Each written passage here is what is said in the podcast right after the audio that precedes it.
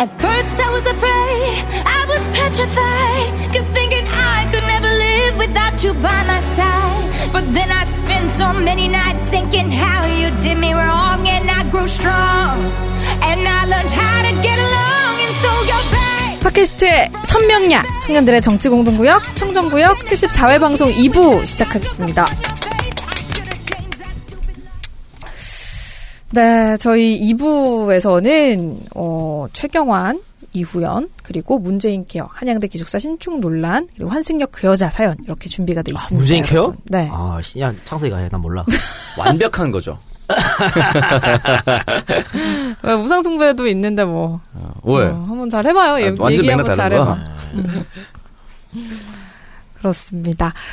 자, 어, 첫 번째 주제로 바로 들어가 볼까요? 예? 네.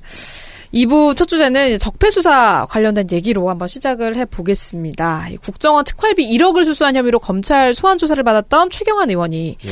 어, 구속영장을 받았는데 지금 현역 의원 신분이기 때문에 이 영장 실실 심사 절차가 굉장히 복잡하다고 하더라고요. 까다롭죠. 어, 이게 어떤 절차를 거쳐야 되는 거예요? 일단은 어, 할복이 다가왔다는 말- 말씀을 드리고 처리 일정 말씀드리면 12월 11일 검찰이 이제 박근혜 정부 시절 국정으로부터 특수활동비 1억을 받았다는 의혹 구속영장을 청구했습니다. 이게 임시국회가 개회되잖아요. 이제 국회 체포 동의가 필요한데 22일 오후 2시 잠정되어 있습니다. 어, 국회 제출이 첫 본회의에서 보고될 예정입니다. 그러니까 이게 네. 일반 피의자 같은 경우에는 검찰이 법원에다가 구속영장을 치잖아요. 그렇죠. 럼 법원이 이래보고 어, 쉐 구속해야 되겠네. 땅땅땅 때리잖아. 네. 그런데 이거는 법원에서 이 쉐기 나쁜 쉐기 땅땅땅 때리기 전에 국회로 한번 갔다 와야 되는 거야. 음. 그래서 국회에서 어 잡아가요 하면 그때 가서 잡을 갈 수 있는. 아니 그게 법원이 또 판단하는 거야 여기서. 어, 땅땅땅 때리. 그 절차가 복잡해지는 거죠. 복잡해지는데 네. 그러면은 어 예전에는 요런 게 생기면요. 거의 국회의원들이 표결할 때 못 잡아가게 했어. 그 아. 동업자 프레임이 작동 작동해 가지고. 현역 출신이면 다 장관 통과시켜 주듯이. 음, 그래갖고 어떨 때는 이거 방탄국회라고 못 잡아가게 국회까지 열었다. 국회가 열리면 못 잡아가니까. 음. 회기 중에는 못, 못 들고 가니까. 근데 지금 같은 경우에는 자 일단 이게 어떻게 되냐면 과반 참석. 재석위원회 과반 참석에 또 과반 찬성이면은 동의안이 통과됩니다. 가결된다. 근데 그래서. 지금 자유한국당이 116명밖에 없잖아. 네. 예전에 뭐, 뭐, 150명씩 있을 때는 몰랐지만, 이 116명 가지고 맡기는 어렵, 어렵다. 그래서 저는 통, 그, 저, 체포동의안 통과는 그렇게 어렵지 않다. 이렇게 될. 가능성이 예, 높다. 될 그래서 이게 뭐 높다. 열린다면 23일부터 25일 사이에 열릴 거고 무기명 표결 처리를 한다고 합니다. 그래서 아마 훨씬 더 통과되는 게 도움이 되지 않을까. 얼, 뭐 이름 까는 것보다 아니, 반대일 수도 있죠. 내 이름이 안 까지기 때문에 못 잡아게 할 수도 있지. 아 동업자로. 그렇지, 동업자. 아, 동업자 정신으로. 그럼. 그러니까 뭐 자유한국당 설마. 다 불참한다고 해도 네. 과반 이상 참석이니까 150명 정도 참석해야 되잖아요. 네. 음. 그럼 민주당만 갖고 오는 게 안 돼. 민주당, 국민의당, 정의당, 정의당 또 바른정당까지 들어와야 어쨌든 투표가 이루어지는 거잖아요. 그래서 그 그럼 무조건 오케이 하기도 쉽지는 않아요. 저는 약간 자기 이름 안 까지니까 그냥 네. 바로 오케이 할 줄 알았는데 쉽, 그것도 쉽지 않네요. 그러니까요. 일단 뭐 여론조사 결과를 한번 보면은 국민들의 68.4% 70%에 가까운 분들이 체포 동의안을 통과시켜야 한다라는 의사를 보였고요. 일단 이런 여론이 있기 때문에 만약에 부결이 된다면 좀 후폭풍이 오지 않을까. 아유 부결되면 후폭풍 장난 아니지. 네. 이건 뭐 최경환 이거 특활비 받았다는 것은 뭐 검찰 검찰이 씨 구속영장을 어떻게 쳤는지 는 모르겠습니다만은 뭐 누가 봐도 뻔한 거 아니- 사실 아니야. 이거를 음. 그렇죠. 뭐 부결시킨다면은 그 후폭풍은 이루 말할 수 없습니다. 당연히 아마 통과되리라고 봐요. 네, 일단은 뭐 이 자유한국당 이유연 의원 병원으로 도망가고 난리가 났더라고요. 이우연도 갑자기 출석하라 그러니까 도망갔잖아. 음, 음. 그러니까 이게 이런 겁니다. 어, 출석하라 그래가지고 11일, 그러니까 우리 녹음 날인 11일 날 불렀잖아요. 네. 그래 조- 조사하고 바로 그냥 칠 수도 있거든. 그런데 못 갑니다. 음. 이래 이래 버리면 임시국회가 열려가지고 얘도 잡아넣기가 상당히 이제 어려워졌잖아. 이렇게 되면 그리고 얘는 지금 핑계를 댔죠. 아프다. 3주 전부터 아. 아프다. 아 나 아파. 아 이- 이날 아플 예정이었어. 나 이날 아파야 돼. 어. 아. 빨라도 늦어도 안 돼. 그렇지. 그리고 그리고 미리 미리 알고 있었나? 지금 이 의원이 말하는 것은 어, 의사가 말하기를 갑자기 쓰러질 수도 있다. 음. 음, 심혈관 질환이라고 그렇지. 하더라고요. 딱 11일 날, 어, 딱 그렇게 됐기 때문에. 수술 예정이 돼 있다고 하는 네. 아, 개소리 진짜. 하여튼, 이렇게 해가지고, 얘도, 얘도 지금, 어, 일단은 조사받지 않았는데요. 음, 이 양반 같은 경우에는 지금, 음, 한 사람한테만 받은 것도 아니야. 음. 여러 군데에서 받은 정황이 포착됐기 때문에 구속영장은 쉽게 발부될 것 같은데 문제는 아 그러면 검찰이 지금 치지 말고 아니 국회 끝나고 치지 그러면 뭐 급하다고. 근데 문제는 뭐냐면 야 얘 이후에한테 돈 줬다는 사람도 있잖아요. 네. 네. 그 사람들이 구속돼 있거든. 음. 근데 그 사람들이 어, 구속 기간이 지금 끝나간다고. 그러니까 검찰이 이 사람들 신병을 확보한 상태에서 이혼을 잡아가지고 대질신문도 할수 있고 여러 가지 물어보면 더 쉽잖아요. 근데 구속 기간이 끝나면 어렵잖아. 그렇기 때문에 지금 빨리 지금 이제 자- 어, 구속 영장 칠라 그런 거거든. 그럼 이 의원도 마찬가지야. 최경환처럼 또 국회 체포 동의안을 거쳐야 되는 거죠. 그런 어려운 점이 있다라고 하는 거. 네. 그런데 이 의원이든 최경환이든 제가 봤을 땐 체포 동의안은 문제 없이 되지 않을까. 진되지 않을까. 최경환이 빠르고 이후에는 좀 늦게. 그렇게 생각해요. 네. 일단은 그리고 뭐 이 의원도 조, 조, 조속히 조사에 응, 응하겠다라는 입장을 밝혔기 그 때문에 말만 그렇게 하지 뭘. 씨. 뭐 강제수단 사용 없이 출석을 하지 않을까 하는 생각이 드네요, 저는. 어, 일단 그리고 전병헌 전 수석도 두 번째 구속영장이 청구가 됐고 내일 영장 실질 심사가 어, 열리는 걸로 네. 예정이 돼 있습니다. 일단 어떤 결과가 나올지 좀 지켜봐야 할 것 같은데. 전병헌이 한번 기각됐죠. 네. 한번 기각됐는데 이번에는 기각 발부가 될 것 같고요. 음. 그러면 전병현, 우병우도 지금 쳤어 구속영장. 전병헌, 우병우, 김태효, 김태효. 다 구속된다. 어. 아, 다 구속된다고 봐요? 다 구속된다. 네, 저는 그렇게 생각합니다. 오. 그리고 김태효 같은 경우에는 김관진이랑 이런 사람을 빼줬잖아요 법원에서. 네. 네. 그래서 검찰이 이런 개 이렇게 하면서 청와대를 바로 친 거야. 음. 구 청와대지. 그러면서 김태효를 압수수색하고 했단 말이야. 그렇기 때문에 김태효에 대해서 많은 거를 잡, 잡고 있는 상태에서 압수수색을 했기 때문에 충분히 검찰이 다양한 증거를 확보했을 것이다. 음. 그렇기 때문에 김태효가 빠져나가기는 어렵지 않느냐. 저는 그렇게 생각합니다. 네. 그리고 김태효가 이 김태효가 다 다 한 거거든 국방부 라인은. 그, 저 그러면은 어떻게 보면은 MB를 잡는 키맨이. 될 수 있는데 김태효가 구속이 되면 그 후로 MB로 가는 거지 뭐. MB 가. 네, MB로 가는 겁니다. 김태효 구속되면. 네. 결국에 진짜 연말에는 MB를 볼 수 있는 겁니까? 어, 연말은 올해 안에 볼 수 있을까요? 어려울 것 같고요. 연초로 올- 연초로 넘어가야 될 것 같은데 어쨌든 1월이면 끝납니다. 네. 어, 이 수사는 1월이면 MB를 라스트로 끝난다. 음, 근데 일단은 뭐 이 검찰 조사에서 김태효는 어, 군의 정치 관여 행위 뭐 이런 거 직접 관여한 바도 없고 어, 뭐 혐의를 다 부인을 한 걸로 알려져 있는데 어떻게 될지 어, 12일이 운명의 날이 되겠네요. 아, 10일 많은 게 일어나요. 네. 어, 진짜 쿠데타 같은 12, 12. 보수 쿠데타가 일어나는 거예요. 네, 그렇습니다. 자, 그러면 저희 광고 듣고 와서 또 계속해서 다음 주제로 이어가 볼게요. 본격 직장인 드라마 공생 아이고 오 과장 바이오한테 화한 왜 안 보낸 거야 10만 원이 넘을 텐데 지출 내역이 없잖아 보냈습니다. 착한 콜 화하는 6만 9천 원이라서요. 에? 착한 콜? 1800-9222 정직한 가격에 착한 콜 꽃배달 서비스. 거기다 구매 금액의 5%는 어려운 이웃에게 기부됩니다. 딴지마켓의 검증으로 안심할 수 있는 1800-9222 착한 콜. 대리운전은 1800-9998. 퀵 서비스는 1800-9668. 본격 직장인 드라마 공생 대리운전 편. 부장님 가볍게 한잔 하시죠 어우 나 차 가져왔는데. 아예 착한 콜 대리운전이 있잖아요 아, 부를 때마다 500원이 기부되는 착한 콜. 딴지가 기부 내역을 검증한 착한 콜 1800-9998 대리운전도 믿고 맡기세요 꽃 배달은 1800-9222. 퀵 서비스는 1800-9668로 착한 콜 하실 수 있습니다. 네, 광고 듣고 왔습니다. 착한 콜 서비스에서 광고를 보내주셨는데요. 어, 기부로 아름다운 동행을 꿈꾸는 착한 콜 서비스입니다. 여기서는 꽃배달, 대리운전, 퀵 서비스를 운영을 하고 있습니다. 자, 이용을 하시면 금액의 일부를 고객이 지정하는 단체나 공익단체에 기부를 하고 있다고 하는데요. 참, 2017년. 우리나라의 새로운 시대를 열었던 한 해죠. 어, 연말이 다가오고 있는데 감사와 슬픔을 나눌 때는 착한 콜 꽃배달 1800에 9222 1800에 9222 그리고 친구들과 송년회 후에 여러분 대리운전 부르실 때는요 카카오 대리나 뭐 이런 것보다는 착한 콜 대리운전 1800에 9998 지금 핸드폰에 저장하세요. 착한 콜 대리운전 1800에 9998 1800에 9998번으로 여러분 전화 주시기 바랍니다. 자, 착한 콜 서비스를 이용하시면 여러분들도 아름다운 동행 함께 하실 수 있으니까요. 많은 이- 이용 부탁드릴게요. 자, 그리고 광고가 하나가 더 들어왔습니다. 로터리 파리에서 광고를 보내주셨는데, 아, 네. 오늘 지금 직접 아이들하고 같이 안가에 방문을 해주셔서 저희한테 목도리도 하나씩 어, 주- 주셨는데, 이 목도리를 제가 홈페이지에 들어가서 찾아봤는데, 너무 부드럽고 따뜻해서 저는 이게 진짜로 토끼털인 음. 줄 알았는데, 가격이 2만원대예요. 어. 네, 놀랍죠? 굉장히 놀랍죠? 그래가지고 제가 이걸 봤는데, 어, 이분이 대구에서 당당하게 민주당원으로 커밍아웃을 하고 운영 중인 쇼핑몰이라고 합니다. 대구에서. 대구와 또 인연이 있네요, 우리 오창석. 아, 예, 쉽지 않죠.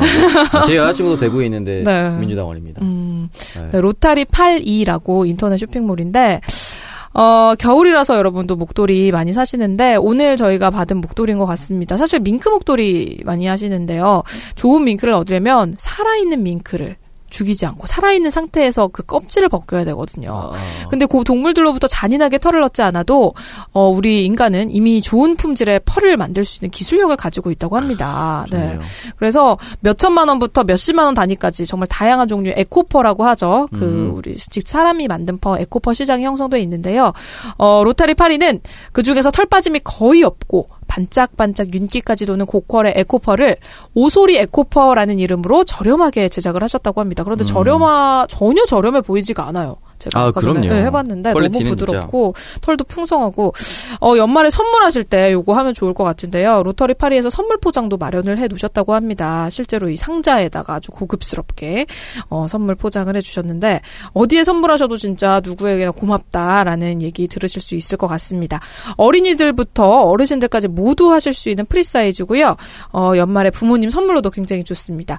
어 근데 사실 2만 원대면은 우리가 이제 연말에 케이크 같은 거 많이 돌리 잖아요. 그렇죠. 근데 케이크보다는 이렇게 목도리 2만 원짜리 하나씩 주는 것도 좋지 않을까 한 싶습니다. 20짜리라고 이렇게 네. 얘기하고. 원래 줄 때는 생색을 확, 확 내야 어, 되거든요. 근데 20이라고 해도 믿을 것 같아. 아, 진짜 그럼요. 밍크보다 훨씬 더 부드럽네요. 어, 정말 이거는 몇 년간 잘 쓸 수 있다고 하니까요. 여러분, 로터리 82, 어, 네이버에 검색하셔가지고, 오소리 eco fur, 목도리 한번 찾아보시기 바랍니다. 네이버 아이디로 간편하게 방문하실 수 있습니다. 네이버에 로터리 82, 로터리, 로터리 82 한번 검색해 보시길 바랄게요. 예. 그, 그래서 구찌에서도 이제 동물 가지고 호- 호피는 안, 마- 모피 안 만든다 그러더라고. 어, 호피. 그러면 에코, 에코. 그러니까 아까. 누리가 얘기한 것처럼 음. 어, 동물 털 마- 없이도 거의 그와 비슷한 그보다 효과가 게 많다고 안 만든다더라고. 음, 네, 그리고 아니 아까 잠깐 하고 있어 너무 따뜻해가지고 벗었어 더워가지고. 보셨어? 네, 근데 너무 부드럽고 벗는 거 좋아하시네요. 네.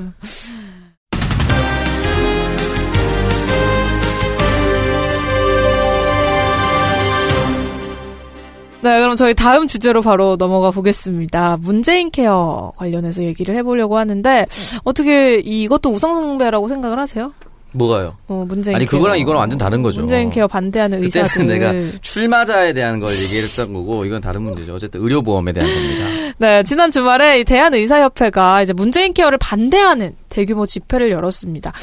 근데 의사협회에서 문재인 케어를 반대하는 이유가 뭔가요? 일단은 표면적인 이유로는 여러 가지 뭐 동네 병원이 망한다라든지 음. 뭐 의료 수가가 불공정하다든지 결국은 사실 어떻게 보면은 어 밥그릇의 문제가 아닌가라는 생각이 들어요. 어, 우리가 표방한 문재인 케어는 뭐냐? 건강보험 보장률을 현재 63.4%에서 2022년까지 단계적으로 70%까지 올릴 것이다. 라고 하는 거죠. 지금 흔히 말해서 의료보험 체계가 안 되는 것까지 보험 체계로 들어가게 해서 값싼 의료 진료를 할 수 있도록 만들겠다. 그래요. 라는 게 취지죠. 지금 수준에서 7%더 올리는 거잖아. 네. 그리고 70%가 외국 선진국과 비교하면 높은 것도 아니야. 음. 그럼 왜 그 의사들이 왜 지랄하는 거야? 일단 기본적으로 우리나라 의료보험 수가 체계가 아, 의사들이 많이 가져갈 수 없다라고 얘기를 하는 거겠죠. 예? 포괄수까지 적용해서 그런 네. 거죠. 예를 들어서 뭐 감기 치료가 100원 정도 받아야 되는데 후려쳐서 70원만 원 받지. 예? 음. 환자들이나 하여튼 뭐 어떻게 해고 심평원 이렇게 해갖고 네. 그래가지고 이 사람들이 어디서 보전하냐면 비의료 보험, MRI, 비급여. 어 MRI라든가 음. 거기 가갖고 보조를 하는 거예요. 근데 문재인 케어가 이제 그런 비급여 의료 행위를 급여 항목으로 전환을 하겠다는 거죠. 그러니까 야 시끄럼 우리 보고 다 죽으라는 얘기냐? 의사들의 논리는 바로 이거죠. 그래서 음. 근데 사실 이 예, 비급여 항목에 대한 국민들의 부담을 줄이겠다는 취지인데. 그렇습니다. 어, 그 바- 취지는 좋죠. 음. 그렇기 때문에 의사 어, 의사들이 밥그릇 싸움 하는 거 아니냐? 음. 어, 자, 내 밥그릇 왜 뺏어가? 라고 하는 거 아니냐? 라고 할 수도 있겠죠. 네, 근데 사실 근데, 네. 어, 급여 항목들의 원가가 너무 낮기 때문에 일단은 뭐 원가가 제대로 반영이 되지 않으면 동네 병원이 다 망한다 이런 주장이라고 아까도 얘기를 했는데 네. 현재 의사들 수입이 사실 뭐 그렇게 뭐 못 먹고 살 정도 아니 천차만별이니까 근데 그거는 그걸 이제 극단적으로 의사들이 잘 산다라고 하기도 어렵고 왜냐면 동네 병원 진짜 폐원한 것도 많으니까. 근데 이 사람들이 이제 그 아니 그러니까 그, 그 이국정 교수 얘기도 좀 많이 나오잖아요. 네. 네. 그러면은 저 아주 아주 대학이나 이국정 교수는 계속 적, 적자거든. 음. 수가가 문제가 있는 거잖아 그러면. 어?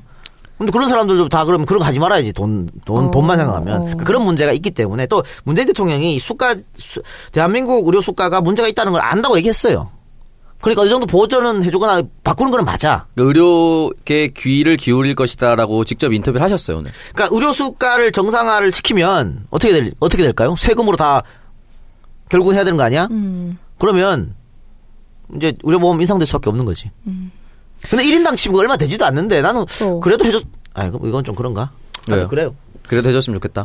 아니 그래도 올려가지고 좀 아니 지금 아까 얘기했지만 비정상이라니까 지금? 그리고 포괄수가제 같은 경우에 하면 얘를 똑같은 병으로 입원해 있잖아요? 네. 그러면은 수술 그러니까 똑, 똑같이 돈 받아. 그래서 수술 똑같이 하고 퇴원도 똑같이 하라고 시평에서 그렇게 얘기해요.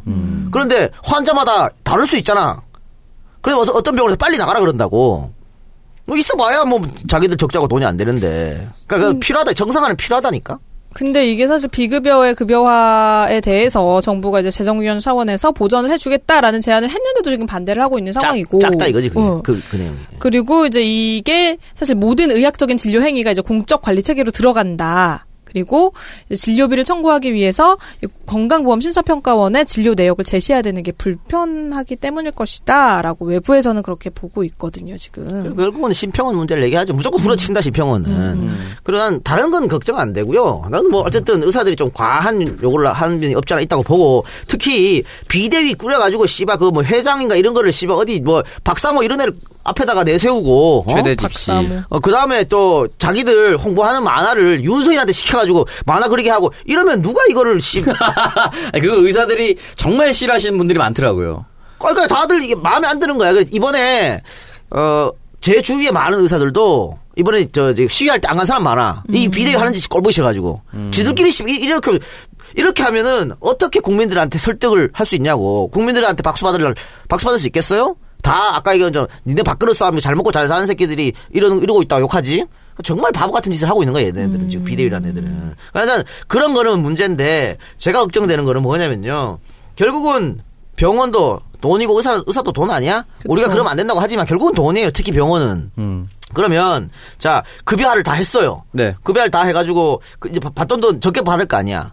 그러면 은행은 뭐 할까요? 허리띠 졸라매야 될 거 아니야? 돈 벌라고? 네, 네. 그러면 꺼즈 열장 써야 되는데 다섯 장만 쓰는 거야. 어? 일회용 주사기 한 번 쓰고 버려야 되는데. 두 번 소독해서 아 그럴 수도. 있. 아 그러니까 극단적으로 말하면 그럴 수도 어, 있다고. 피해가 환자들에게 갈 아니, 수도 그러면 있다. 특히 저기 의- 의료기 있잖아. 네. 되게 좋은 의료기. 의료기는 굉장히 굉장히 비싸잖아요. 그렇죠. 런데 그거는 보통 의료기 회사에서 장비를 싸게 줘. 그리고 얘들은 뭘로 먹냐면 소모품, 소모품 팔아서 먹, 먹어요. 그걸로 이제 운영하는 거야. 그런데 이렇게 지금 급여가 되잖아요. 그럼 어떻게 될까? 이, 이 소모품을 싼 거 쓴다고 made in China 이런 거 갖다 쓸 거라고. 아 불을 보듯 뻔합니다. 그러면 오히려 그 약값을 줄이려고 하다가 전체적인 의료 서비스가 하락할 수도 있다라고 얘기하시는 가능성이 거죠? 있는 거죠. 그리고 이거는 우리가 조금 더 노, 토, 논의나 토론을 해볼 필요가 있는 게 뭐냐면 우리나라 사람들 특히 특히 우리나라 사람들 그럽니다. 대형 병원 좋아하죠. 엄청 좋아하죠. 그래서 별로 아프지도 않은 무조건 대형병원 가요. 음. 그리고 지금은 비급여 항목이 있기 때문에 사진 찍고 이럴 때 좀 망설이잖아. 이거 만약에 된다고 생각해 보세요. 조금 아파도 다 찍고. 조금 아파도 다 찍어 싹 뭐 이것저것 다 찍는다니까. 그게 과연 좋은 일일까? 오히려 사람들 막 정말 필요한 사람들도 앞에 안 아픈 사람이 다 찍어버리면 시간이 또 걸릴 수가 있잖아요. 어? 그러니까 남- 우리나라 사람들 그런 수게 있다. 있다, 있고 음. 거기에다가 또 이제 대한민국이 고령화 이제 초고령화 사회로 접어들잖아요. 그러면 늙으면 당연히 젊은 사람보다 아프지. 그더 이런 게 필요할 거라고. 그런데 이거를 그냥 한, 한 번에 딱 하겠다. 아, 그 그런 것도 한번 다 생각 생각해보고 해야 된다 라고 하는 거죠. 그래서 일단은 당장 하는 게 아니고 이제 장, 장기적인 관점으로 하자고 하는 거고. 어, 병원 아프면 병원 자주 가는 건 맞는데 그렇다고 해서 동네 병원을 다니던 사람이 무조건 다 대학병원으로 갈 것 같 지는 않아요. 제가 의사들한테 물어봤을 때 그것도 걱정하시는 분들이 많더라고요. 근데 기본적으로 이 비급여 진료를 다 보험 혜택을 주면은 어, 비급여를 해서 돈을 많이 벌던 의사들이 싫어할 거 아니에요. 그러면 이제 애초에 의대에서 기존의 의료 체계가 붕괴되는데 보험과 보시던 선생님들 그리고 기존 의대생들이 내외과 대신에 대거 미용 쪽으로 비보험 비급여 진료가 되는 곳 쪽으로만 몰릴 것이다.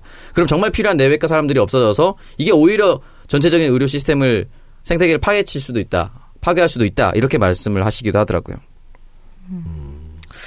그렇습니다. 일단 그래서 어, 우리 국민들의 입장에서 보, 봤을 때는 어, 집단 이기주의다. 그럼 보이죠. 어, 밥그릇 네. 지키다라고 보일 수밖에 없을 것 같은데 의사협회가 지금 비판을 받고 있는 상황이긴 하거든요.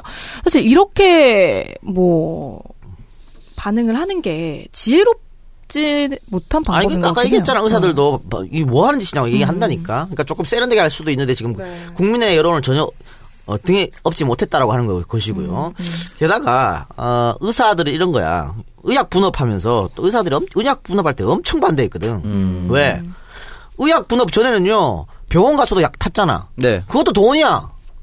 다 병원으로 들어간 돈. 안 그래? 그렇죠, 그렇죠. 이제 처방전만 써주고 끝나죠. 어, 근데 이제는 약은 약사에게 이러는 바람에 그게 안 된다고. 그러니까 우리는 그때도 한 번 양보했다. 또 한 번 양보를 한 거야. 이런 논리거든요. 근데 의약 분업은 그때 엄청나게 김대중 정부에서 했는데 김대중이 요거 엄청 먹- 먹었다고. 의사, 약사 양쪽으로 다, 다 공이 다 두드려 맞았어요. 근데 지금 봐요. 얼마나 좋아요, 의약 분업에서. 어?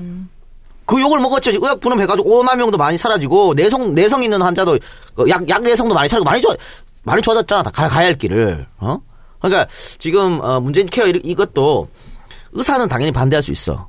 근데 무조, 무조건적으로 반대하니까 나쁜 새끼 들리지 말고 쟤들이 왜 반대하는지도 좀 파악해보고 아, 대, 문재인 대통령은 뭐 지금 어, 의사협회에서 얘기하는 거 이해하겠다고 했잖아. 네, 오늘 그렇게 인터뷰했습니다. 그렇죠. 대화는 대화의 기회는 언제나 열려 그럼. 있다라고 근데 얘기했거든요. 음. 대통령이 생각하고 아랫 사람 생각 또 다를 수 있거든. 아랫 사람들이 그런 인식을 갖고 있냐 하는 거야. 그럼 무조건 욕하지 말고 왜 저들이 저렇게 확보할 수 없는 걸 한번 논의를 해봐야 된다니까요. 아까 음. 또 특히 특히 우리나라 사람들 어떤 특성, 특징들 이런 것도 한번 생각해보고 또 있을 수 있는 어떤 부작용 이런 것도 한번 생각해보고서 좀 조금 더 토론과 논쟁은 장 이런 게 필요하지 않겠나 그런 생각이 들어요. 그리고 또 그 의약 분업하고 나서 의사들이 꾸준히 얘기하는 게 몇십 분간 진료를 하는 우리들은 계속 수익이 줄어드는데 우리가 써준 처방전대로 약만 보관하고 있다가 띡 주는 약사들만 돈 버는 구조가 되는 것이 아닌가. 왜냐면 약이 지금 정상가의 148%를 받는데요. 그 사람들은 돈을 더 뻥튀겨서 받고 우리는 왜 계속 줄여 나가야 되냐? 왜 우리만 건드리냐? 라고 얘기하는 주장도 있더라고요. 얘기를 해 보니까. 음. 그래서 뭐, 뭐 개인 병원보다 특히 종합병원 의사들이 더 싫어할 수도 있는데 이건 좀 조금 더 어, 토론과 논의가 필요한 부분이 아니냐. 아니면 어, 지금보다 좀 몇천 원 차이거든요. 몇천 원만 좀 내면 문제가 안 생길 수도 있어. 근데 국민 전체 부담이. 아, 근데 그거를 뭐 몇천 원이라도 참 어렵지 사실은. 예? 근데 한 번은 저는 이런 높은 지지율일 때 이거 사실은 이 취지에는 다 공감하잖아요. 네. 더 양질의 서비스를 더 저렴한 가격으로 하자는 취지면 네, 그렇죠. 결국은 세금 인상이긴 한데 그래도 한번 얘기해 볼 만한 건 아닐까? 음. 그리고 지금 부족분을 건강보험공단이 가지고 있었던 20조의 적립금으로 쓴다고 했거든요. 근데 그 적립금을 사실은 또 다른 분야에 써야 되는 부분도 있고 저출산 고령화 아까 말씀하셨듯이 노인 인구가 늘어나는데도 써야 되는데 여기에만 몰빵했을 때 혹시나 그것이 재정 적자가 나면 어떻게 할 것인가? 또 다른 세금 폭탄으로 돌아오지 않나?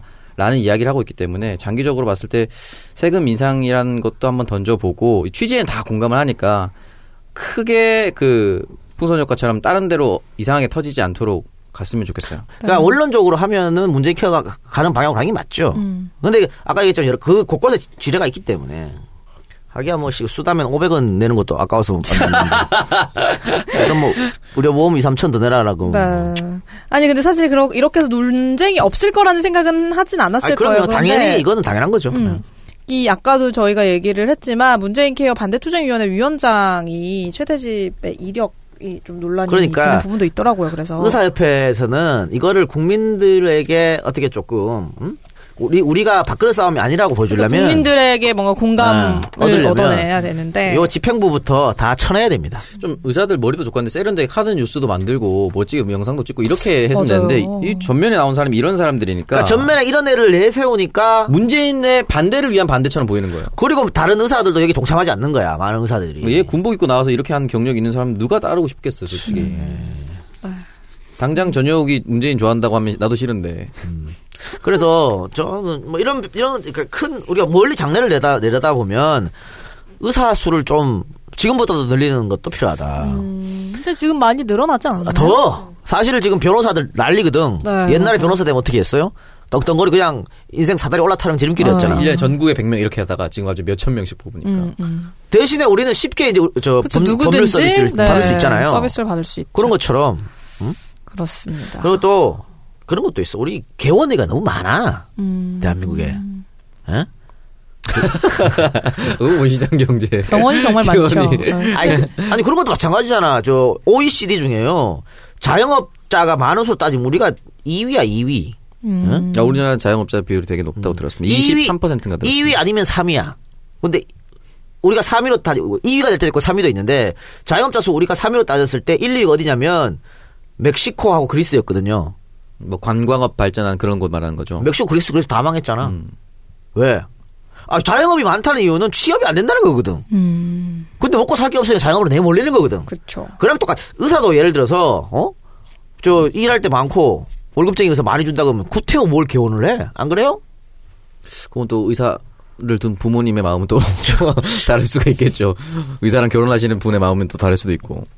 아니 망해라 망해 다 망해 니네 다 의사 다 망해 이 새끼들아. 하란 대로 해이 근데 새끼들아. 한 번은 말이 많아. 이게 크게 조정이 돼야겠죠. 세게 붙어서 세게 좋은 결과로 왔습니다. 그러니까 우리가 더 넓은 질의 서비스를 받기 위해서 막연히 의사가 가지고 있다는 걸다 내놔라고 예- 접근하면 또 그러니까 네. 예, 적절한 타협점을 찾아야 될 것 같긴 해요. 네, 그래서 사실 뭐 문재인 대통령도 그 고충을 이해한다 얘기를 하면서 뭐 지혜를 모으자라고 얘기를 했는데 공공 의료를 향해 간다라는 우리가 그 큰 전제를 두고 문제를 최소화해서 그 타협점을 좀 찾을 수 있었으면 좋겠습니다.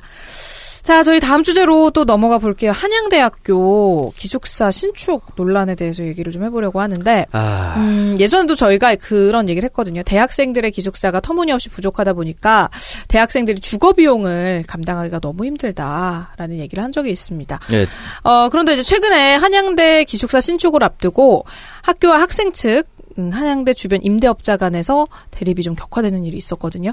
일단 서울시가 기숙사 신축을 허가를 하면서 학교 측에 손을 들어줬는데 음, 강동구청의 인허가도 남아 있고요. 주민들은 계속 반대 활동을 해 나갈 그런 계획이라서 지금 건축 과정에서부터도 뭔가 잡임이 끊이지 않을 것 같습니다. 어, 일단은 어, 기숙사 신축 계획 발표 후에 2년 만에 지금 서울시 허가가 떨어진 상황이거든요. 네. 음. 근데 해줘야죠. 근데 한양대 네. 같은 경우는 보면은 수용률이 12.5%밖에 안 된다고 합니다. 서울 지역 음. 대학 평균이 16.1%인데 약 4% 정도 낮은 거죠. 네, 근데 이게 뭐 수용률이 낮은 게 문제가 아니라 그런 만큼 그러면 또 희소성이 있는 거기 때문에 인근 자취방의 보증금과 월세 등의 집값이 더 비싸질 수밖에 없거든요. 네, 월세가 미친 듯이 비싼 네, 거예요. 그래서- 예전에 그 박근혜 정권 때 대통령 청년 직속기구위원회에서 서울시 평균 월세값이 53만 원 정도가 된다고 나왔거든요. 음. 거기 보, 그다음에 뭐 보증금 따로겠죠, 당연히. 그리고 흔히 말하는 관리비가 한 평균 5만 원에서 7만 원. 그러니까 아무것도 하지 않고 그냥 지내는 데만 거의 60만 원이 나가는 거예요. 그러니까 엄청나게 대학생들이 생활하기 힘든 거죠. 그런 의미에서 저는 기숙사는 무조건 지어야 된다고 했었는데 예전에 고려대도 한번 이걸로 붙었었는데 그때는 인근에 있는 주민들이 뭐로 만들었냐면 환경 파괴 아니 그냥 씨다 돈이야 그것도. 아, 어떻게 씨발 대한민국 전부 돈돈돈 포장, 포장하는 거예요, 포장? 자연 파괴하지 말고. 어. 예. 자연 파괴하지 말라는 명분을 내세웠던 걸로 기억하는데 어쨌든 이분은 한양대 주민들은 이번에 무슨 얘기를 가져왔냐면 생계형 건물주다. 음. 근데 우리 돈 돈 다 벌려고 직업 가지고 그러지 않아요? 그렇죠. 예. 아, 생계형 건물 주면 가격을 낮춰요. 방 50씩 50만 원씩 하지.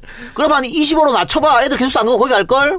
미친 듯이 벌릴걸요? 말도 안 되는 개소리를 하고 있어. 20으로 낮추는 건 좀 그렇다 치더라도 30, 40으로만 낮춰도 이게 지금 뭐 꼭 여기뿐만이 아니잖아요. 다들 난리야. 다들 사실은 다른 곳에도 16.1%가 수용률이 높다고 보긴 어려워요. 아, 다들 다 난리인데 어? 음. 학교가 먼 돈으로 어디서 돈 벌어가지고 이거 짓습니까? 국가에서 세금을 막 퍼봐가지고 짓습니까? 결국은 학생들 등록금 내가지고 짓는 거 아니야? 그렇죠. 내가 낸 만큼. 그 내만큼 학생들한테 돌려주겠다는데 왜 자기들이 그걸 가지고 난리야? 오히려 이 학, 학교가 들어오면서 그 일- 인근에 부동산도 올라가고 그동안 상권도 좋아지고 이득이 되면 되지 덜 하진 않았을까 않았잖아. 지금 와가지고 어? 자기들 방 저 저 공실 공실 난다고 반대한다는 게 말이 됩니까 이게? 응? 저는 똑같은 논리인데 사실은 똑같은 논리 난 저런 거는 조금 그래요. 그 사내 식당 있잖아요 구내 식당. 그 엄청 좋게 아. 마- 만들고 시설 학식, 깨끗하게 학식. 만들고 네. 그리고 가격도 저렴하게 하고 네. 어떻게 하면 그 주변 사건 다 죽어 버리지. 주변 식당도 다 죽잖아. 어. 많이 죽어요. 지금 저 야놀자 출근하는데 밥이 너무 맛있어요. 아, 그러니까 다 죽잖아요. 네. 난그 부분에 대해서는 어, 회사에서 그걸 복지를 꼭할 필요가 있을 거라는 생각이 들어. 어, 다 같이 같이 사는 의미에서. 이거는 이거랑은 학생하고 그는 완전 차이가 다르잖아. 완전 다르죠. 저 그- 그리고 특히 CJ나 뭐 다른 저 신세계나 이런 데는 지들이 씨발 식 식당 그- 그런 걸 차려가지고 그렇게 하는 거 아니야. 음, 학교 그렇죠. 학교에 대주고 그런 걸로 하잖아. 그건 뭐 내부 거래랑 똑같은 거지. 아, 그래서 그런 건 내 좀 짜증 나는데 이 문제는 좀 많이 다르다. 이거는. 음? 네, 말씀하셨듯이 진짜 학생들이 자기 돈 내고 등록금 내고 자기가 살 곳을 짓는다고 결정했는데 왜 그걸 반대하는지 이해가 할 수 없고 기본적으로 한양대 이 근처에는요 학생들만 사는 게 아니에요 이 근처에 회사도 많아요 사실은 학생 수용 말고 회사 수용 인원도 많습니다 회사원들도 많이 살아요 이 근처에 회사도 있어가지고 그러니까 사실 뭐 학생들 targeting이라고만 하는 것도 말이 안 되는 거고 이 사람들이 그리고 지금 지으면 1,450명 들어간대요. 1,450명이 증발된다고 해서 이 사람들이 다 굶어 죽는다? 다 공실이 된다? 이것도 말이 안 되는 거예요, 사실은. 이 지역에 인구가 몇 명인데. 그리고 늘, 늘 사실 어떤 학교든 기숙사는 모자라게 돼 있습니다. 지방에서 올라온 친구들은 그러면 어떻게 해? 어? 그렇죠. 예를 들어서 내가, 내가 나온 청주대학교 같은 경우에는 기숙사가 지금 모르겠어요. 근데 그때는 여자만 받았어 기숙사. 어, 왜요? 모자라니까 기숙사가. 어. 그럼 아우 나, 씨, 나 굉장히- 혼자라도 들어가게 굉장히- 달라고. 굉장히, 진, 굉장히 진보적인데. 더 들어가고 싶어지게 될 것 같은데? 나 혼자 어떻게 어. 내가 한 열 빵값 낼 테니까 나 혼자. 아, 씨, 하여튼 뭐 그래 그러니까 다 어디 학교는 모자라요. 어? 모자라게 짓게 만, 모자라게 짓는 게 맞는 것 같아요. 왜냐면 한양대 근처에 사는 사람도 입학할 수 있으니까. 그렇죠. 근데 지금 12.5% 수용률은 너무 낮습니다, 진짜. 그리고 기숙사가 각 학교 기숙사 기숙사비가 싼 것도 아니야. 아, 그래, 맞아요. 안 기숙사비가 싸. 싼 거, 싼 것도. 아니에요, 또. 특히 민자 기숙사는 더 비싸. 그런데도 학, 학생들이 왜 학교를 선호하는지 업자들이 지금 지금 밖에 있는 사람들 잘 생각해 봐야 돼요. 똑같은 가격이면 똑같은 가격이면 기숙사가 낫거든 훨씬. 그쵸. 뭘로 대비해도.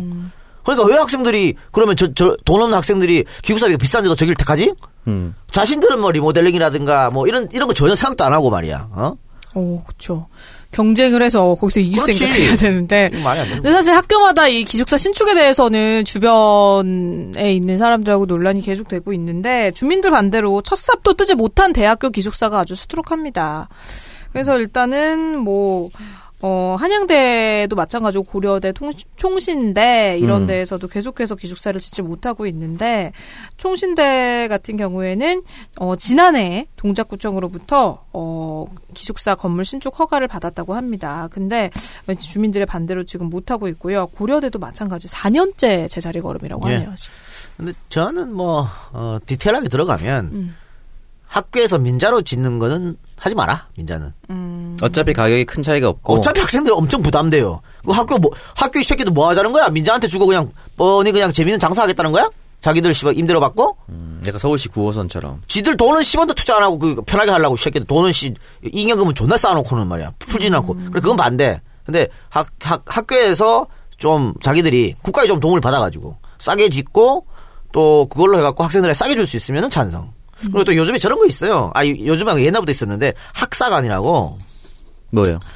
어, 시골 애들을 위한 그러니까 어. 이- 요 우리 안가 안가 옆에도 하나 있는데 약간 농어촌 전형 그런 저기는 느낌? 뭐 강, 강원 학사관 이런 곳이야. 아, 아, 지역별로. 지역별로. 아, 예, 있어요. 그래서 강원도에서 어 강원 뭐 강원도 출신의 유명인이 돈 좀 보태고 또 강원도 지자체에서 돈 좀 보태고 그래서 강원도 출신에서 서울에 학교 다니는 애들한테만 문을 열어주는 아, 특혜를 주는 그렇지. 기숙사. 아, 맞아. 그런 거 있어요. 부산도 있고 남원 뭐 이런 거 다 순천, 있어. 순천 이런 거 다 예쁜 거 순천 같아요. 학사. 네. 근데 꿈이 그거야. 안동 학사 해갖고 네. 안동 출신의 나처럼 똑똑한 애들 딱, 아, 내, 내가. 안동 출시만 묻게 해주는 거기서 어, 지내게 해주는 거. 그렇지. 아, 내가 돈 내 가지고. 아, 이건 지역 이기주의가 그쵸. 아니라 그냥 자기 어. 그거예요. 자기 개인. 안동 이기주의. 어, 내가 내 돈으로 땅 사서 내 돈으로 건물 짓고 음. 애들한테 굉장히 싼 가격으로 뭐 한- 한 달에 5만 원 이렇게 음. 숙식 다 하는데 그런 식으로 어. 아, 저도 사실 예전에 그러니까 근무하면 그 꿈이었어요. 남녀 혼실로. 혼실이 혼실은 안 되지. 혼실이 그러니까 뭐야? 남녀 아 그러니까 이게 어떻게 보면은 향토 장학금 같은 거야. 음. 맞아 향토 장학금 같은 그래 느낌이죠. 장학금 주는 걸로 음. 뭐 이런 것도 있다. 근데 이 사람들의 의견은 그- 이것도 다 하면 안 된다는 거잖아. 네. 사실 그 2015년에도 한국사학진흥재단에서 이제 지역 출신 대학생들한테 저렴한 비용으로 기숙사를 제공한다라는 취지로 성북구 내에 있는 국유지에 행복기숙사 신축안을 발표를 했었거든요. 좋다, 그리고 좋다. 어, 작년 2월에 구청으로부터 건축 허가까지 받았는데 이 신축 부지 인근에 아파트 주민들이 공사하면은 무- 위험하다고 안전 문제를 지금 반대하면서 착공이 계속해서 연기가 되고 있고요. 한국장학재단도 지난해 10월에 이 성동구 응봉동의 국유지에 대학생 1000명을 수용할 수 있는 연합 기숙사를 신축하겠다라는 네. 계획을 발표했는데 인근의 주민들이 반대해서 지금 흐지부지가 됐습니다. 왜냐면 혐오 시절이야. 네. 기숙사 혐오 시절. 애들 야 고 지어놓은 애들 맨날 새벽까지 술 처먹고 소리 지르고 안 돼 이거거든. 아유 인간들아 좀 같이 좀 살자 진짜 뭐 하는 짓이냐. 애들 안 그래도 다들 학- 학비도 지금 많고 그래서 어려 어려운데 왜 학생들한테까지 이기주의를 부려 어른 어른들이란 사람들이 말도 안 되는 얘기죠. 그러니까는 뭐 사실 실제로도 대학생을 대상으로 임대업을 하는 사람들이 재산권 침해를 이유로 기숙사 반대를 하고 있다고 아, 그럼 합니다. 헌법 써왔네. 그러니까요. 거기 있던 거기 살고 있던 학생들을 강제로 빼가는 게 아닌데도 재산권 침해가 되나요? 법적으로? 안 되지 그 말도 안 되는 거지. 아까 얘기했잖아 가격을 다운시키고 시설 더 좋게 해봐 학생들이 들어가는지. 우리 기숙사 지으니까 야 너 거기 살고 있는데 나와 이런 것도 아닌데 그냥 학생들이 자기가 선택해서 더 저렴하고 더 좋은 곳으로 가겠다는 건데 그걸 지금 근데 이 사람들 다 부동산 매입할 때 거의 부동산 투기 아니었습니까? 아 그리고 솔직히 가격이 싸면요 학생들 기숙사 안 갑니다. 다 그렇다는 거 아니에요? 예. 가격 싸면요 당연히 밖으로 나가죠. 당연히. 밖으로 나가지. 밖에 통금 그런 것도 없고 통금도 마음- 없고 마음대로인데. 만약에 내 여자친구가 기숙사 있다 난 꼬셔서 분명히 밖으로 빼내 자취시켜 자취 자- 자랑이네, 자랑. 왜 거기 들어가 있니 자취를 모든 남성들의 공감됩니다. 아, 그러니까 가격이 뭐 싸고 시설 더 좋으면 당연히 민간으로 가지 음. 그 지들은 아무런 노력도 없이 무조건 바- 짓는 거 반대한다는 게 그건 바- 말이 되는 소리냐고 그러니까. 그거는 욕심입니다 욕심 참 우리나라에서 대학생으로 사는 게 진짜 힘든 일인 것 같아요. 다 힘들어. 네. 그래서 사실 집에서 학비를 감당해주지 못하는 학생들은 또 이런저런 비용 다 감당하려고 아르바이트 할 수밖에 없고 아르바이트 하다 보면은 또 학업에 투자할 시간이 줄어들고 취업에 투자할 시간이 줄어들고 하다 보니까 또 경쟁에서 밀리고 뭔가 이런 악순환이 계속될 수밖에 없는 상황일 것 같은데 우리 어른들이 일단 이거를 재산권보다는 주거 공공성에 좀더 초점을 맞춰서 우리 대학생들이 좀 더 좋은 환경에서 공부하면서 살 수 있도록 좀 서로 이해를 해주고 타협점을 좀 찾았으면 좋겠습니다. 너 아는 기숙사 생활 해봤나?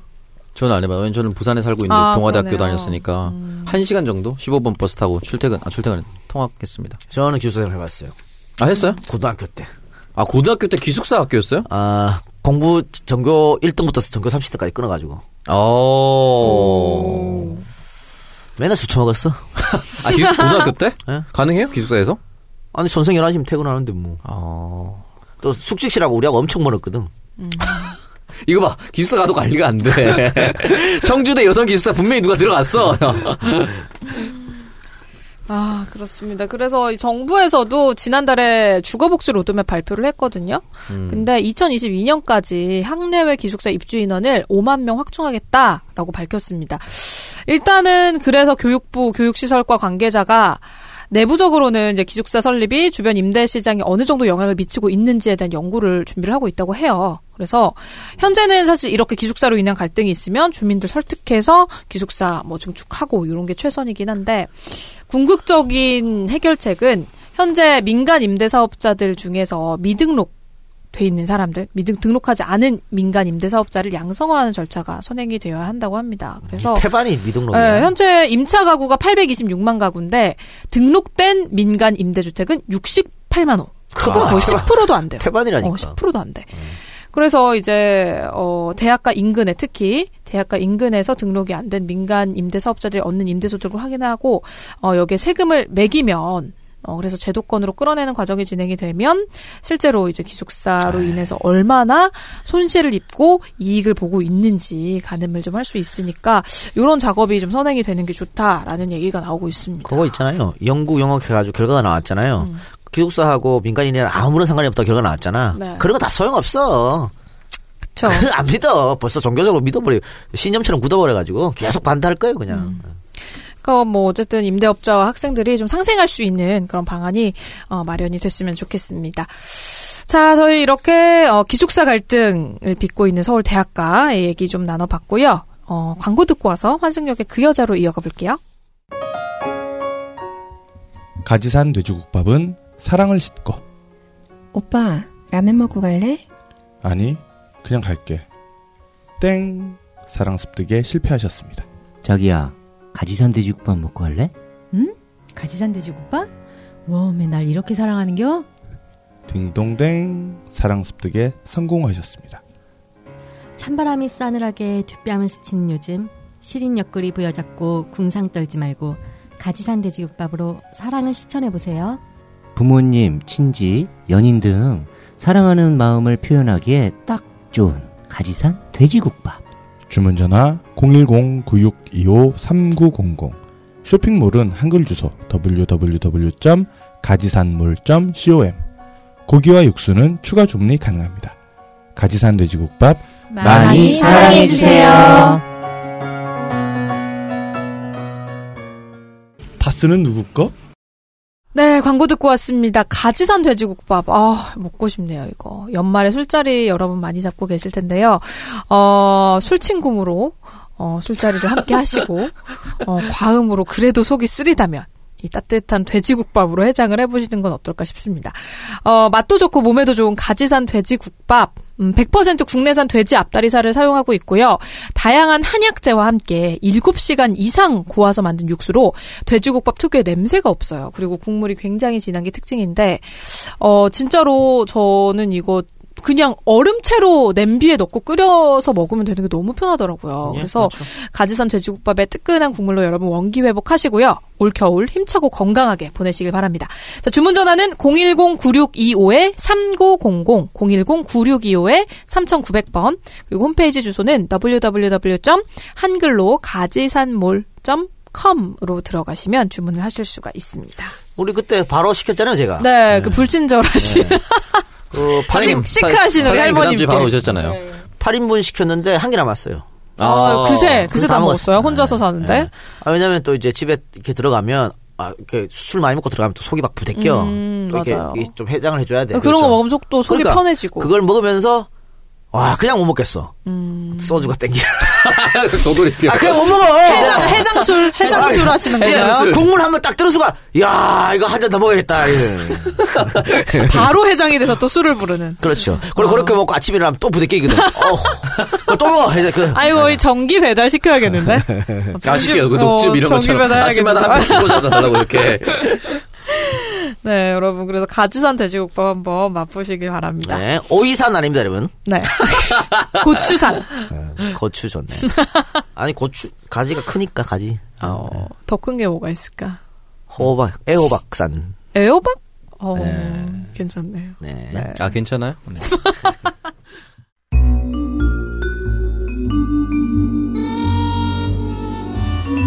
환승역의 그 여자.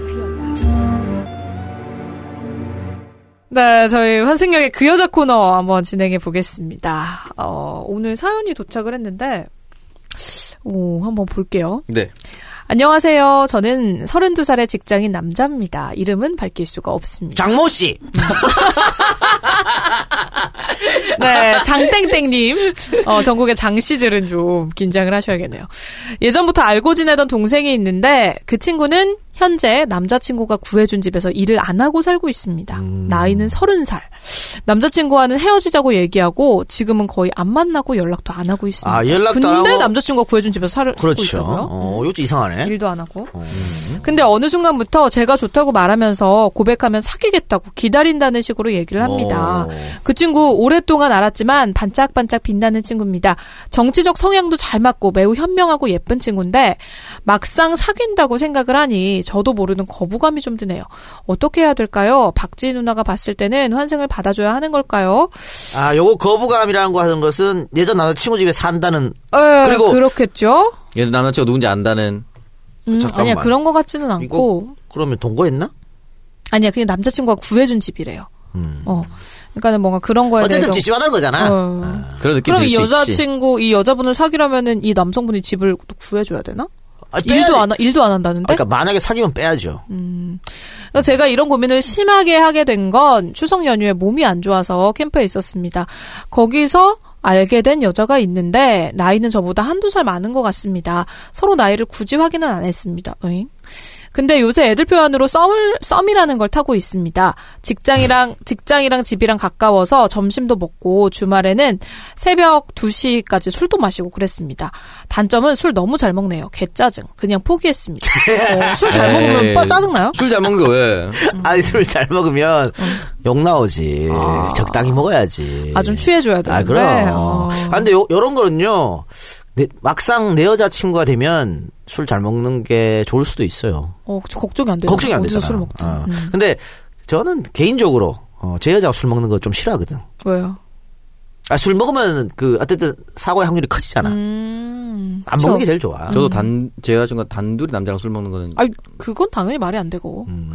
어, 근데 이분은 실제로 짧게 알았지만 돈도 많은 것 같고 차도 벤츠 2, 300이라고 하네요. 오. 자기 PR을 너무 열심히 하십니다. 과거 연애 경험을 1도 안 물어봤는데 다 굳이 얘기하면서 자신은 어떤 사람이다, 저, 어, 저런 사람이다라고 얘기를 합니다. 어제는 점심을 먹기로 했는데 취소됐다면서 엄마가 자기 앞으로 해놓은 부동산을 계약해야 된다고 취소를 했습니다.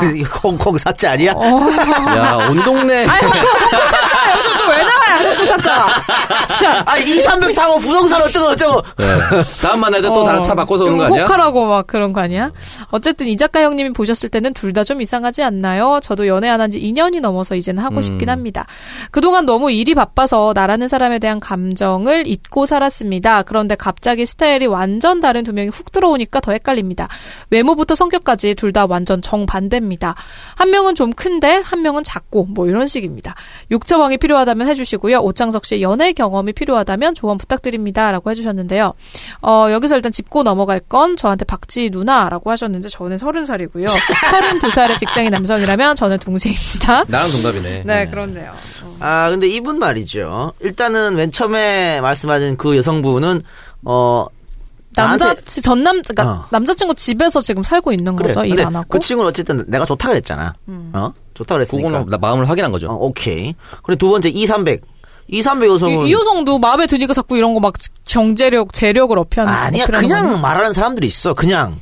내가 좋아서 얘기하는 게 아니고 그냥 아무한테나 다 이렇게 얘기하는 사람들이 있다고. 술, 술친 구야, 그냥. 그래. 술친 구. 그냥 얘기하는 거야. 술을 엄청 잘 먹는. 음. 그러니까 뭐 가만히 내가 나처럼 그냥 술 먹다가 야 이거 얼마인지 알아? 이런 거 있잖아. 아무 물어, 물어보지도 아무도 않았는데. 안 갑자기. 물어봤는데. 어, 갑자기. 그냥 그냥 하는 이런 사람도 있어요. 그러니까 그거는 호감이 있어서 나한테 이렇게 한다고 생각하면 안 되지. 그렇죠. 그렇잖아. 어. 근데 이 사람은 지금 두 아니요, 사- 그런 거지. 주변에 좀 멋있는 형들을 소개해주길 바랄 수도 있죠.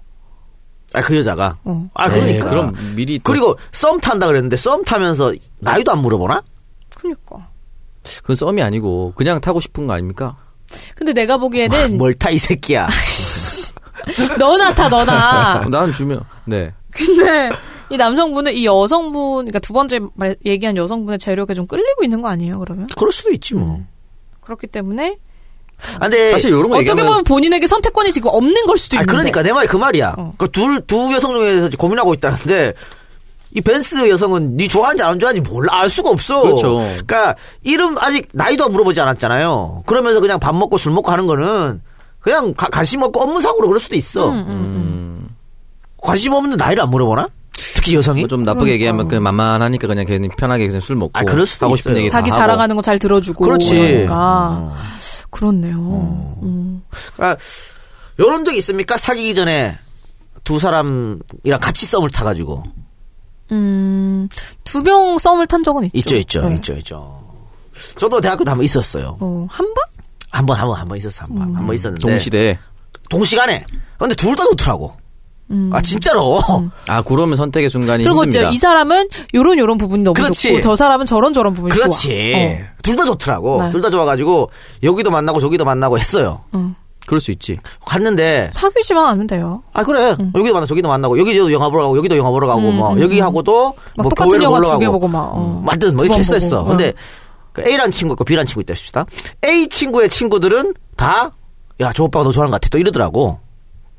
그 조만간에 고백할까 이러고. 어, 어, 어. B 친구, 여자 친, 아, 친구의 친구들은 또, 다, 또 똑같은 얘기를 하더라고. 어, 어, 어. 둘 다 다가와 있는 걸 안 해. 어, 둘다 음. 다가와 있는 걸 알더라고. 그래서 나도, 아, 요거 씨, 요거 던지면 온다. 그렇게 생각해서 고르다가 A를 던졌거든. 네. A랑 사귀었어. 음. 나중에 알고 보니까 B는 날 좋아한 게 아니었어. 아. 어. 걔는 그냥 그런 걸 좋아하는 애야. 아, 썸 타고 어? 그런 걸 좋아하지. 사귀고 이런 거는, 아, 그, 그때 또, 그건 어떻게 확인했어요? 남친이, 있었어? 아니, 군대 갔었어. 아. 군대 가갖고, 그, 헤어졌거든. 헤어졌는데, 계속 못 잊었던 거야. 음. 결국은 제대해서 걔랑 또 사귀었다니까. 그러니까, 나, 나, 나랑 그 친구들만 착각한 거지, 얘는 아니었어. 그냥 얘는 그냥, 즐겼네. 어, 영화도 보고, 밥도 먹고 맛있는 거 사주니까. 어, 영화 개봉했는데 같이 볼 사람 있으면 좋지. 뭐, 이거네. 이런, 이런 식이었거든. 그러니까 혼자, 나 혼자 착각한 거야. 그 만약에 내가 그 순간에 A를 버리고, B를 선택했으면. 좆대는 거지. 둘다 놓치는 거야. 아, 둘다 놓치는 거였다니까. 그러네요. 그 A 쪽 사람들한테는 이 작가 형이 갖고 논 거 아니야. 자기를. 그렇게 되는 거죠. 또 소문이 얘네들이 나면. 또 조금만 알면 다 아는 애들이었어. 같은 학년 이래가지고. 하면 대박이지. 아, 좆대 뻔했다니까. 그러네. 그래서 아, A를 선택한 것은 나 역시 촉이 발동해가지고. 근데 그때 왜 A를 선택했어요, 그러면? 그러니까 엄청 있었어요? 고민했어요. 고민하고 친구들한테. 기숙사에 안 살고 딴 데 살았구나. 아니, 아니. 친구들한테도 막 이렇게 조언도 구하고. 네. 근데 애들이 또, 야, 너 A랑 더 어울려. 이런 거 있잖아. 아, 그런 거 있죠. 아, 그래, 그래서, 그래서. 이제. 그래서 뭐 여러 가지 고민하다가 했는데 너무 다행이었다. 비했으면 좆대 뻔했다. 진짜. 만약에 그래, 그렇게 소문 나면은 딴 여자들 못 만나거든. 아, 근데 그런 사람들이 있어요. 좀 사귀진, 사귈 생각은 없으면서 그냥 썸 타는 걸 즐기는 사람. 그래, 있어. 근데 그건 상대에 대한 예의가 아니거든요. 그래서 이게 내가 얘기했 고백이란 것은 100% 넘어왔을 때 하는 거라고. 음. 그래서 어떨 때는 요거 100%짜리인데 하고 딱 했는데 거절할 때 아니었어. 있다니, 거절할 때 있다니까. 어... 보, 뭐야 씨. 고백을 하는 순간 썸이 끝나고 그 사람과의 관계도 그 끝나는 뭐야? 거야. 막 새벽에 막 전화통 막 뜨거운 쪄도 4시간 5시간씩 통화하고 막 완, 완벽한 건데 딱 뭐 시작 오빠 사귀는 건 아니지. 이 사랑한다고 씨발이라. 존나 사랑한다고. 아니 뭐 그런 경우가 몇 번 있었는데 몇 번 더 하니까 오긴 오더라고 넘어오긴 넘어오더라고. 아, 그래요? 어, 근데 어쨌든 자기 자랑하는 또? 아니, 그러니까 내 지-? 내가 A, B 얘기를 왜 하냐면 응. 딱 맞춰 그런 것 같더라고. 만약에 이 상태에서 B를 했는데 B가 뭐야? 나는 썸이라 생각 안 했는데? 라고 하면 어떻게 되냐 이 말이지. 그러니까 확실하게 B는 그 본인을 좋아하는지 안 좋아하는지가 너무 불명확해. 그래. 그리고 반대로 지금 A는 A에 대한 신상이 없어요. 그냥 옛날 남자친구 집에 살고 있는 사람. 그걸 끝이야. 아니면 반짝반짝 빛나는 친구인데 뭐가 무엇 때문에 빛나는지도 모르겠고. 어, 뭐, 뭐 이마 벗겨진 것도 아니고 아무 정보가 없어 그냥. 그냥 자기 좋아하는 게 확실하니까 너무 쉽게 생각하고 있는 걸 수도 있어요. 막상 또 지금 타이밍 놓쳐가지고 생각이 바뀌었을 수도 그렇지. 있지. 그러니까 이, 이 친구가 반짝반짝 빛나고 정치적 성도 똑같고 현명하고 예쁘다. 근데 막상 사귄다고 생각하니까 거부감이다. 그 아까 얘기했던 뭐 옛날 남친 문제도 있을 여러 가지. 문제가 있겠죠. 예. 또 근데 일단 지금 이 여자는 또 남친을 만나고 있는 거죠. 만나긴 하는 거잖아요. 안이 만나- 남성한테 좋아는 하는데 안 만나다 그랬는데 그 헤어지자. 남자가 해준 집에 살고 헤어지자고 있다는 얘기하고. 거잖아. 연락도 안 하고 있다고 그랬어. 음. 그냥 그 집에만 살고 있는 거지. 이게 가능해? 그러니까 좀 이상하긴 하네. 음. 근데 뭐 그럴 수도 있고 또 창석이 말대로 이 남성이 자기도 모르게 세이브야 얘는. 그러니까요. 음. 그 귀중한지 모르는 거야. 어, 얘 너무. 빨리 아, 얘는 확인되니까. 나한테 좋아한다고 말했으니까 이미 아니, 잡힌 어. 물고기야. 어, 요거 요거 딱 가- 갖다 놓고 딴 데서 리서치 한번 싹 레이더 싹 돌렸다가 걸리면 가고 아니면 뭐 다시 일로 오고 요런 생각이 네 대가리 속에 조금이라도 있지 이 새끼야. 분명히 있어요. 근데 그런 말 있더라고요. 남자는 곰 같은 여자는 집에 가만히 두고 여우 같은 여자 잡으러 돌아다닌다고. 어. 이런 말 있더라고요. 요, 요런 말도 있어요. 뭐야? 아, 남자는 아무리 자기 와이프가 이뻐도 옆집 여자 치마 속이 궁금하다. 남자의 이상형은 새로운 여자다. 뭐 그런 거. 어디-? 어디 격언입니까 그거는 진짜. 아 있어. 너무 씨, 적나라하다, 내가 뭐. 지원했냐? 원래 원래 있는 거야. 아. 근데 저는 대학교 초반에 아. 미팅하면은 음. 그꼭 한 두 명씩 호감이 들어와요. 그렇게 해서 제가 두 번 정도 놓쳤어요. 다 어. 공중분해가 된 적이 있어요. 타이밍을 놓쳐가지고. 그리고 아, 저는 미팅을 한번 하면 두 명의 여성이 본인한테 호감을 표현한다. 아, 그런 적이 놀랍게도 있었어요. 어. 있었던 적이 있는데 그래서 두 번을 흔치 다 않은 일인데. 어, 두 번 다 공중분해가 된 적이 있어서 그몇살 때예요? 대학교 1학년 때, 스무 살 2학년 때. 예. 그러니까 걔들이 남자는 스물 아, 서른 살까지 큰다 이런 말을 믿었던 것 같아. 아 그러네. 아 저 오빠 지금 좀 작긴 그렇지, 하지만 그렇지. 어, 얼굴 괜찮고 어. 말도 잘하고 어. 재밌고 하니까 좀 길게 아. 보고 사귀어 보자. 10년 뒤에는 뭐 한 173까지는 크지 않을까? 뭐 이렇게. 어. 저평가 우량주로 봤던 거예요. 그렇지, 그렇지. 적어도 170까지 아, 가겠지 그렇지. 이런 거. 미치겠다 진짜. 그리고 공중분해 두 번 한 번 다음에 저는 이제 이렇게 하면 무조건 다 놓친다는 걸 알고 자고 일어났을 때 제일 먼저 사귀는 생각나는 사람이랑 만나자. 확실하게. 음. 그래서 저- 그래서 저는 막 양쪽으로 썸 타는 것도 거의 없어요. 저 무조건 한 명 몰빵이에요. 음. 그래서 이 사람이랑 될지 안 될지를 확인하고 딱 끝난 다음에 사귀면 사귀는 거고 아니면 접고 호- 딴 바로 딴 데로 가요. 음. 두 명의 썸은 저는 절 지금도 안 타고 왜냐면 이게 공중분해 될 가능성이 너무 높더라고요. 아. 이분도 빨리 빨리 택하세요. 빨리 택해서 근데 사실 32살쯤 되면 나의 그 호호를 정확하게 아는데 음, 그니까. 이걸 아니 헷갈린다는 그리고 건좀 뭔가 사람을 한 세네 번 정도 만나 보잖아요. 세네 번 정도 만나 보면은 이 처음에는 이 사람한테 호감이 있어서 시작이 됐는데 그 감정이 호감 이상으로 커지지 않는 경우가 있고 정말 이 사람 만나면 만날수록 계속 더 보고 싶고 스파크가 막 튀는 게 느껴지는 사람이 있거든요. 썸을 좀 뭘, 타다 뭘 보면 확인했을 때 그냥 서로 만나서 얘기하고 맛있는 거 먹고 뭐 얘기했을 때 그런 짓 안 하고 음, 아, 뭐 그런 짓인데 음. 아, 그러니까 뭐 보통은 한 세네 번 만나보면 딱 느낌이 오는데 그래서 저는 그렇게 만나보고 이 사람이 아닌 것 같다라고 하면 슬슬 연락을 끊어요. 근데 연락을 끊었을 때 약간 그런 친구들이 있어요.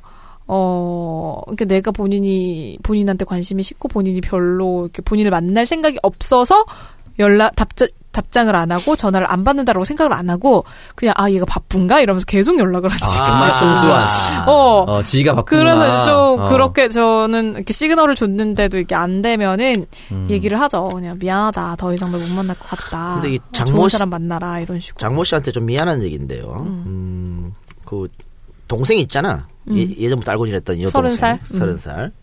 어느 순간부터 제가 좋다고. 음. 요거 그 동생이 장난식으로 말하는 걸 수도 있어. 음. 오빠 정도면 어, 사귀지. 그렇지, 그렇지. 음, 오빠 정도면 사귀지 당장. 그렇지. 어. 왜 고백 안 해? 나한테? 뭐 어. 이러고. 근데 지금 막상 고백하면 뭐야 이 새끼 이거. 정원 정원이처럼 아 씨바 존나 장난은 안 해. 그렇지, 그렇지. 네가 뭔데? 그걸 몇번 얘기한 거 어. 가지고 뭐 그래. 이럴, 아, 이럴 수 있다니까? 여기도 확실하지 않아요 이제. 그래, 여기도 확실하지 않아. 어. 아 이분 오늘 사연 보내서 괜히 털리는 거 아니야? 어. 너무 떨리는데. 아, 그럴 수 있어요. 그러니까. 음, 가능성이 있습니다. 충분히 가능성 이 있어. 그러게. 근데 내가 봤을 때는 요, 이, 이분이 굳이 동생은 어 지금 일을 안 한다. 음. 이런 말은 굳이 쓸 필요 없잖아. 그렇죠. 근데 썼잖아요. 네. 그리고 그 나이가 마- 좀 한두 살 많을 것 같다는 그 여성은 굳이 벤츠 2, 300또 얘기하고. 사연에 썼단 말이야. 굳이 안 써도 돼. 음. 그냥 돈이 많은 것 같다 해도 되잖아. 음.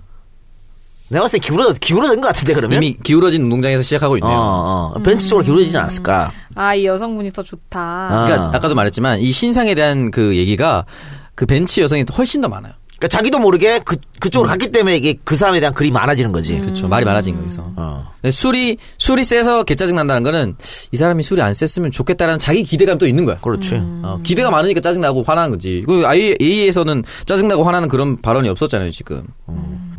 그리고 또 제 입장에서 하나만 말씀드리면 네. 이렇게 간 보는 사람 있잖아. A가 어, 만약에 어, 어. 그러니까 B가 어느 순간 공중분해됐어. 음. 근데 A를 간 보다가 결국 A랑 사귀어도 저는 잘 안 된다고. 네, 그렇죠. 어. 네. 그 순간에 선택을 하지 않는 사랑은 전 후에 가서 잘 될 가능성도 없다고 봅니다. 맞아. 예. 이렇게 간 본다는 건 어. 처음부터 별로였다는 거야, 자기가. 음. 완전히 좋지 않은 거죠. 음. C로 가. C로 가라. 그래서 저도 차라리 그냥 차라리 새로운 대안이 낫지. 어. 이두 명을 이렇게 저울질하는데 본인 마음이 확신이 안 섰다는 거는 둘 다 저는 어쩌면 본인이 깊이 사랑할 수 없는 사람이 아닌가 그런 생각이 들어요. 아, 근데 몰라. 이제 글 써준 거에 보면 어쨌든 그 나이 어린 A 여성에 대해서는 부정적 뉘앙스가 좀 있어요. 그리고 B에 대해서는 그냥 어, 부정적인보다 궁금하다는 그런 뉘앙스가 좀 있거든. 음. 결 그러면 B한테 한번 가라. 그러면 B에게. 아 그냥 좋아한다고 말을 해라. 어. 아니 그러니까 썸을 더 타봐라. 음. B를. 그래서 안 되면 C한테 가고. 아 그럼요. 난 그게 낫다고 봅니다. 근데 왜 써준 거 보면 A 쪽은 아닌 것 같아요. 그 창석이 말대로 결국은 B한테 조금 공을 들였다가 무산이 되고 다시 A로 가면 그거 오래 못 갑니다. 음. 절대 못 가죠. 벌 받아요. 그리고 그래요. 하면. 그래서 B로 가는 게 맞겠다. 네. 자 결론 B. 네, 이 동의합니까? 벤츠, 벤츠 2300. 벤츠 2 벤츠 300. 2300으로 가라. 그 벤츠 2300 3, 30대 초반 여성이 벤츠 2300이면요. 어, 홍콩에 다니나? 조금만 있으면 바로 X, 아. X5로 갑니다. 아.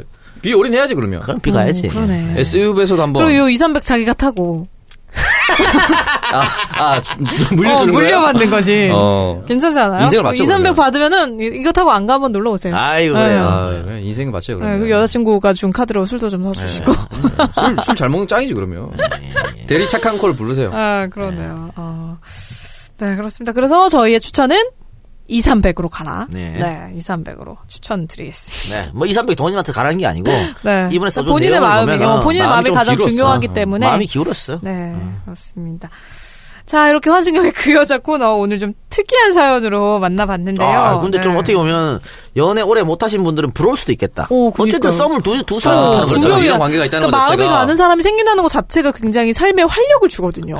그 아까 얘기했잖아. 제가 저 대학교 때 이제 AB 둘 공약했다고. 음. 아, 밤마다 두근두근 돼가지고 내일이 오는 게 너무 좋은 거야. 아, 어, 내일은 또 어떤 일이 아, 펼쳐질까 막 이런 거. 그리고 예를 들어 몸은 내가 A로, A랑 만나고 있지만 문자는 B라고 하고 있거든. 음. 아, 이거 너무 좋더라고. 그거 잠깐 화장실 갔다가 B랑 통화하고 그 아이고, 들어와가지고, 빙고, 빙고. 아버지 오랜만에 전화 왔다 그렇게. 아, 너무 좋았어, 그때. 아, 그런 또. 아, 요즘에 나이가 처먹어 자꾸 옛날 생각이 나가지고. 아, 원래 그 옛날에 그렇게 놀던 기억으로 남 여생을 살아가는 거라 그러던데. 그런 원래 거야? 원래 청년은 미래를 얘기하고 노인은 왕년을 얘기한다고 했거든요. 지금. 그 지금 벌써 노인 이 되셨네요. 어. 문재인 K 적극 지지하라시더라고요. 네. 이제. 적극적인 수혜자가 될 건데. 어, 치매 노인을 위한. 아이, 나 정말. 네. 그래서 여러분 다양한 청춘들의 연애 이야기와 사랑 이야기 많이 보내주시면 저희가 최선을 다해서 솔루션 드리도록 할 테니까요. 언제든지 저희에게 문의 주시길 바랍니다.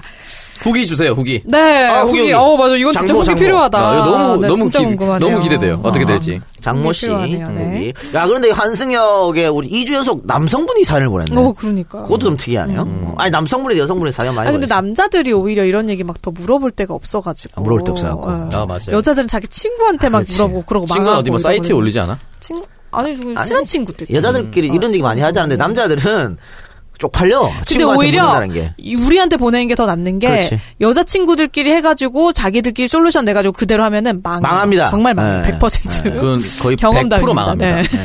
그리고 우리는 익명을 보호해주잖아. 아 그렇죠. 아, 그럼 누 군지 전혀 모르게. 성만 알려줘요. 성만. 네, 어. 이 이름 빼고는 근데 다 공개한다는 게 문제죠. 누군지 전혀 모르기 때문에. 네, 어디 진영에 사는 뭐 이런 식으로. 그 친구 빼고 네. 그 친구만 실패해서. 우리한테 연락하세요. 네. 네, 그래서 연락 하시면은 저희가 또 성심성의과 상담 도와드릴게요. 그래요. 또 이런 얘기를 하면서 또 어, 과거를 한번 들어가 보고. 네, 썸탈 때가 좋아요. 그리워지네요. 그- 아유. 네, 그러네요. 저도 아까 미팅 얘기했는데 흐뭇했습니다. 우리 아련하고. 아, 우리 옛날에 썸이란 말 없었는데 그 음. 뭐라 그랬을까?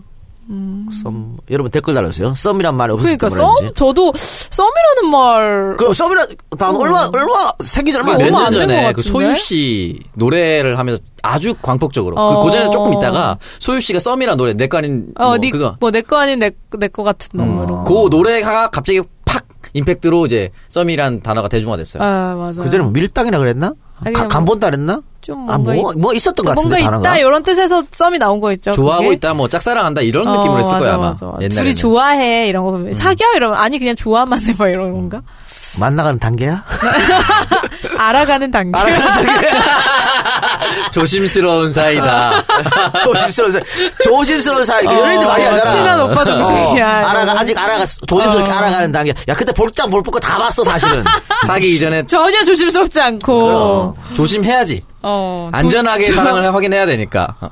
조심해야 되는 단계를 맞을 수도 있겠죠 뭐. 그렇네요. 일단, 우리 저, 어, 환승역 그 여자 사연은, 음. 어, 우리가 또, 솔루션을 주면서, 옛날 생각도 또 나게 하고, 추억을 또 빠져들게 하니까. 그러네요. 아 그럼요. 근데 이걸 하다 보면 좀 외로워진다는 단점이 있긴 한데. 외로워져요? 아니, 난 좋은데. 나 그리고 지난번에 사실은 박누리의 그 미팅 얘기 네. 하면서 손님 중에 오창석 씨 이거 너, 어, 너또 얘기하면서 아. 옛날 생각 확 나더라고. 그러니까 우리 저 같은 동년배는 들으면서 또 아, 그때 그랬지 그랬을 거 아니야. 음, 빵집, 빵집에서. 빵집에서. 어. 말했잖아 영화 바람에 정우 씨가 그렇게 했었다고 어. 고세대니까 딱 어. 그거, 그거 얘기가 아련했을 거야. 그런데 지금 그냥 다 카톡으로 막, 언, 어디 오니? 막 이런 그렇지 거 카톡으로. 아, 카, 음. 아, 옛날에 그래도 집에다 전화하잖아. 그 아빠 받으면 끊고 막 이랬거든. 음. 아 맞아요 맞아요 맞아요 맞아요. 아, 나도 그런 적 있어. 나도 그런 적. 우리 중학교 때는 어. 삐삐 세대였어요. 삐삐 세대. 맞아. 아 그래가지고 옛날에 학교에서. 막 초등학교 때 전화 예절 이런 거 배우고 아? 그랬거든요. 어. 또 친구 집에 전화했을 때 뭐 어머니가 받으면 안녕하세요 저 누구 친구 누구라고 아, 맞아, 해주세요. 맞아, 맞아. 이러면서 배웠어, 배웠어. 배웠어, 배웠어, 배웠어. 근데 이제는 이제 애들 좀 그런 거 안 보내겠죠? 없으세요? 안 배우겠죠? 그러고 저것도 있었어요. 옛날에 뿌락지라고 전화가 전화 선은 하나인데 방마다 연결해놨어. 음. 그 안방에 저- 그러니까 거실에 전화 있고 내 방에도 전화가 있어요. 아 이거 딱 들면 그래. 근데 뭐, 예를 들어 거실에서 전화 받- 받는데 내가 방에서 들으면 다 들려. 어, 다 들려 들려 들려. 그래가지고 그걸 어떻게 했냐면 이제 딱 저렇게 얘기하지.